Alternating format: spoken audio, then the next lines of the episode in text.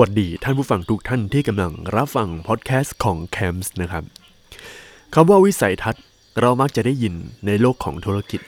บริษัท หรือพวกพอดแคสต์แนวแนวบริหารจัดการต่างๆ รวมถึงวงการ productive แต่ดูเหมือนวิสัยทัศน์รอบนี้เริ่มเข้าใกล้ตัวมากขึ้น โดยเฉพาะในวงการเกมคอนโซลอย่าง PlayStation ครับ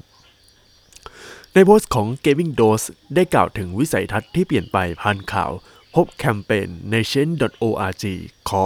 2,500 รายชื่อ เพื่อเรียกร้องจิมไลอันลาออก จาก CEO ของ PlayStation ในเนื้อหาข่าวได้กล่าวว่า ในช่วงหลังมานี้ PlayStation มีความเปลี่ยนแปลงเกิดขึ้นมากมายทำให้คนบางคน คนบางกลุ่ม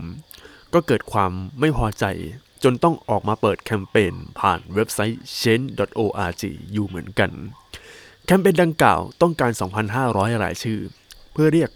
ร้องให้จิมไลอันลาออกจากประธานของ PlayStation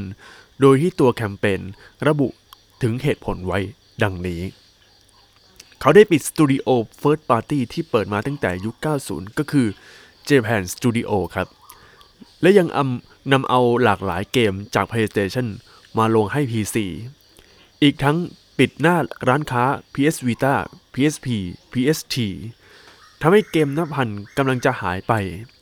บุคคลนี้เห็นแก่เม็ดเงินมากกว่ากลุ่มแฟนๆเขาขาดซึ่งปฏิสัมพันธ์กับกลุ่มชุมชนเกมเมอร์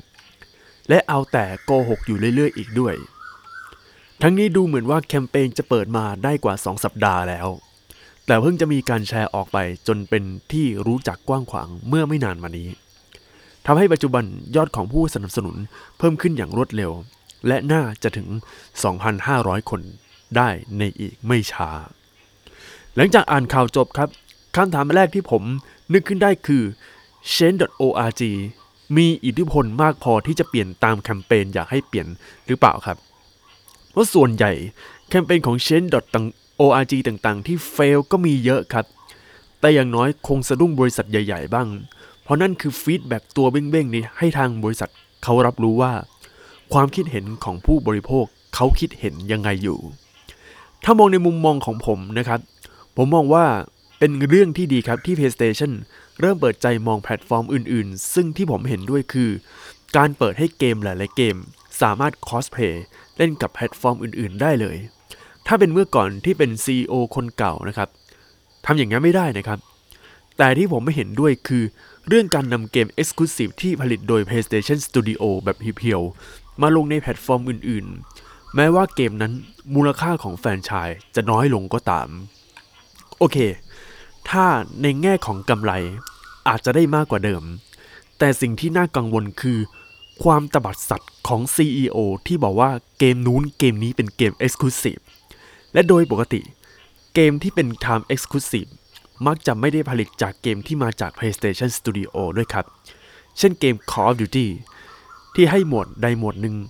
ของหมวด multiplayer เป็นแบบ Time Exclusive หรือให้เล่น beta ก่อนแพลตฟอร์มอื่นๆ หรือ Final Fantasy 7 Remake ที่ได้เล่นบน PlayStation ก่อน ซึ่งผลิตโดย Square Enix ไม่ได้ผลิตโดย PlayStation Studio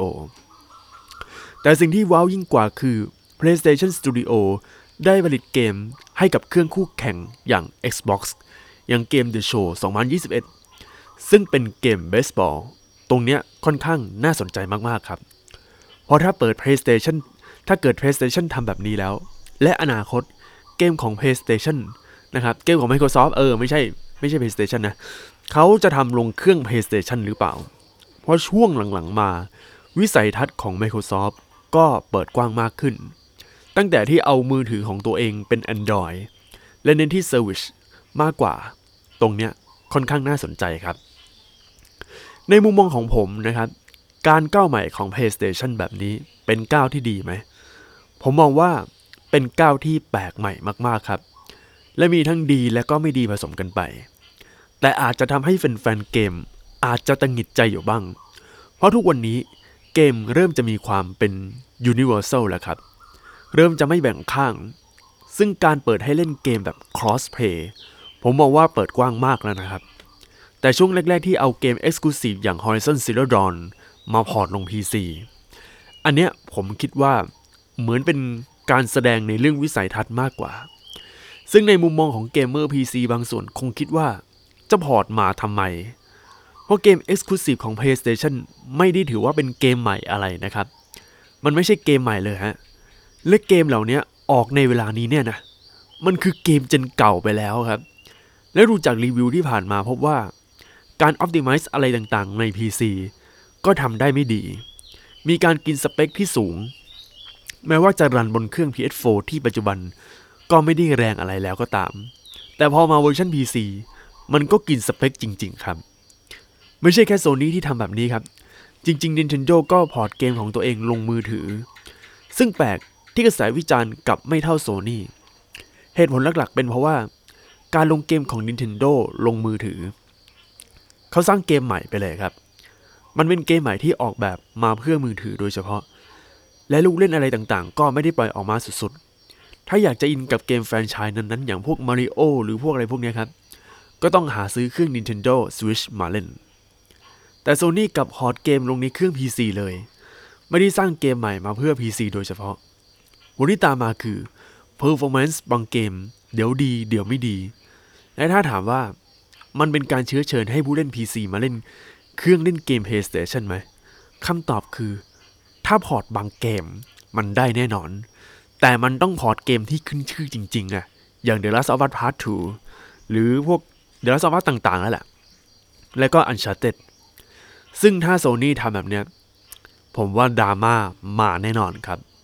เพราะสองเกมนี้เหมือนกัน มันเหมือนเป็น signature ของ PlayStation ไปแล้ว ซึ่งเกมที่เชื้อเชิญได้แน่ๆครับ ก็พวกเกมของค่ายญี่ปุ่นที่ขึ้นชื่ออย่าง Final Fantasy Resident Evil ที่สามารถทำแบบ Time Exclusive แต่ Resident Evil เขาลง PC พร้อมกับ PlayStation เขาไม่เอาด้วยกับ Time Exclusive ดังนั้นคนเล่น PC เขาก็เล่น PC ตลอดครับ เนื่องจากเขามีเกมที่เขาเล่นอยู่แล้ว และเกมอะไรพวกนี้ พวกเกม Exclusive ที่มันเป็น Single Player เนี่ย น้อยคนที่จะสนใจแบบจริงจังนะ ในใน PC เนี่ย ไม่ได้ทุกคนที่จะสนใจ คนที่สนใจในยุคนี้พวกเป็นเกมเมอร์ยุคใหม่ๆ ที่ผมเคยทำคลิป ที่ทำไม่ใช่คลิปเดียวพอดแคสต์เกี่ยวกับคน Gen Z คน gen ใหม่ๆเนี่ยทำไมเขาเล่นเกมในมือถือหรือในคอมมากกว่ากัน ลองไปฟังก่อนดูได้ครับ คือคนยุคใหม่เนี่ยเขาเล่นเกม multiplayer เงี้ย Dota 2 Valorant PUBG อะไรพวกเนี้ยแต่พอมาเป็นเกมที่เป็นเกมเนื้อเรื่องหรือเกมอะไรเงี้ยมันจะมีเรื่องของ learning curve ที่บางทีก็เยอะนะครับ ในความคิดเห็นของผมนะครับ ผมมองว่าถ้า PlayStation จะกล้าแบบเนี้ยสร้างเกมใหม่ไปเลยจะดีที่สุดครับ แต่ปัญหาอยู่ตรงที่ character ของฝั่ง Sony ไม่ได้แข็งแกร่งเหมือน Nintendo และ character บางคนก็ไม่ได้เป็น Japan Style เลยด้วย อย่าง Kratos เอามาทำเป็นตัวจิบิหรือตัวน้อยๆน่ารักมันไม่โอเคครับ หรือเอานาชันเดกหรือเอรี่เนี่ยมันทำน่ารักน่ารักแล้วทำเกมสไตล์ Super Smash Bros. มันก็ไม่เข้า เพราะว่ามันคือตัวละครมันแบบมันฝั่งตะวันตก เพราะว่า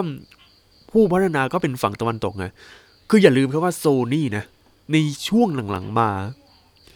ผู้พัฒนาฝั่งตะวันตกเนี่ยเขาสร้างชื่อเสียงให้ดีนะครับ คือดีมาก Nintendo ก็แบบ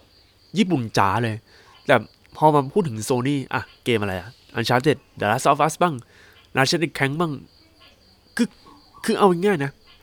มันกลายว่าถึงแม้ว่าโซนี่จะเป็นบริษัทญี่ปุ่น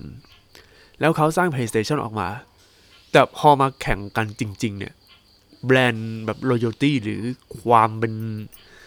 ความเป็นญี่ปุ่นของโซนี่ มันมันไปสู้กับฝั่งฝั่งตะวันตกที่สูสีอะมันแยกไม่ออกอะเออ มันเหมือนเป็นสองขั้วไปแล้วครับ แล้วผมไม่รู้ว่าการก้าวใหม่ ๆ แบบเนี้ย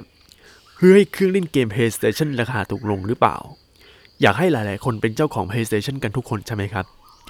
จากที่ดูผลตอบรับในการจองฮะที่ผ่านมาโอ้โหจองแล้วหมดจองแล้วหมดเนี่ย ก็คงอยากให้ทุกๆคนเป็นเจ้าของกันแน่นอนครับ แต่สิ่งที่ทางโซนี่ต้องทำต่อ หลังจากภารกิจนี้ที่สำเร็จแล้วคือ เรื่องของการตอบคำถามของเกมเมอร์หน้าใหม่ที่เป็นเจ้าของ PlayStation ว่า ความเป็น PlayStation คืออะไร culture ของ PlayStation คืออะไร ตรงไหนของ PlayStation ที่ดูแตกต่างและอะไรที่ทำให้เกมเมอร์หน้าใหม่ หรือเกมเมอร์หน้าเก่าที่เคยเล่นเครื่อง PlayStation ภูมิใจกับความเป็น PlayStation ตรงเนี้ยโซนี่ต้องทำการบ้านให้ดีๆครับ พบกันใหม่ในพอดแคสต์ต่อนหน้า สวัสดีครับ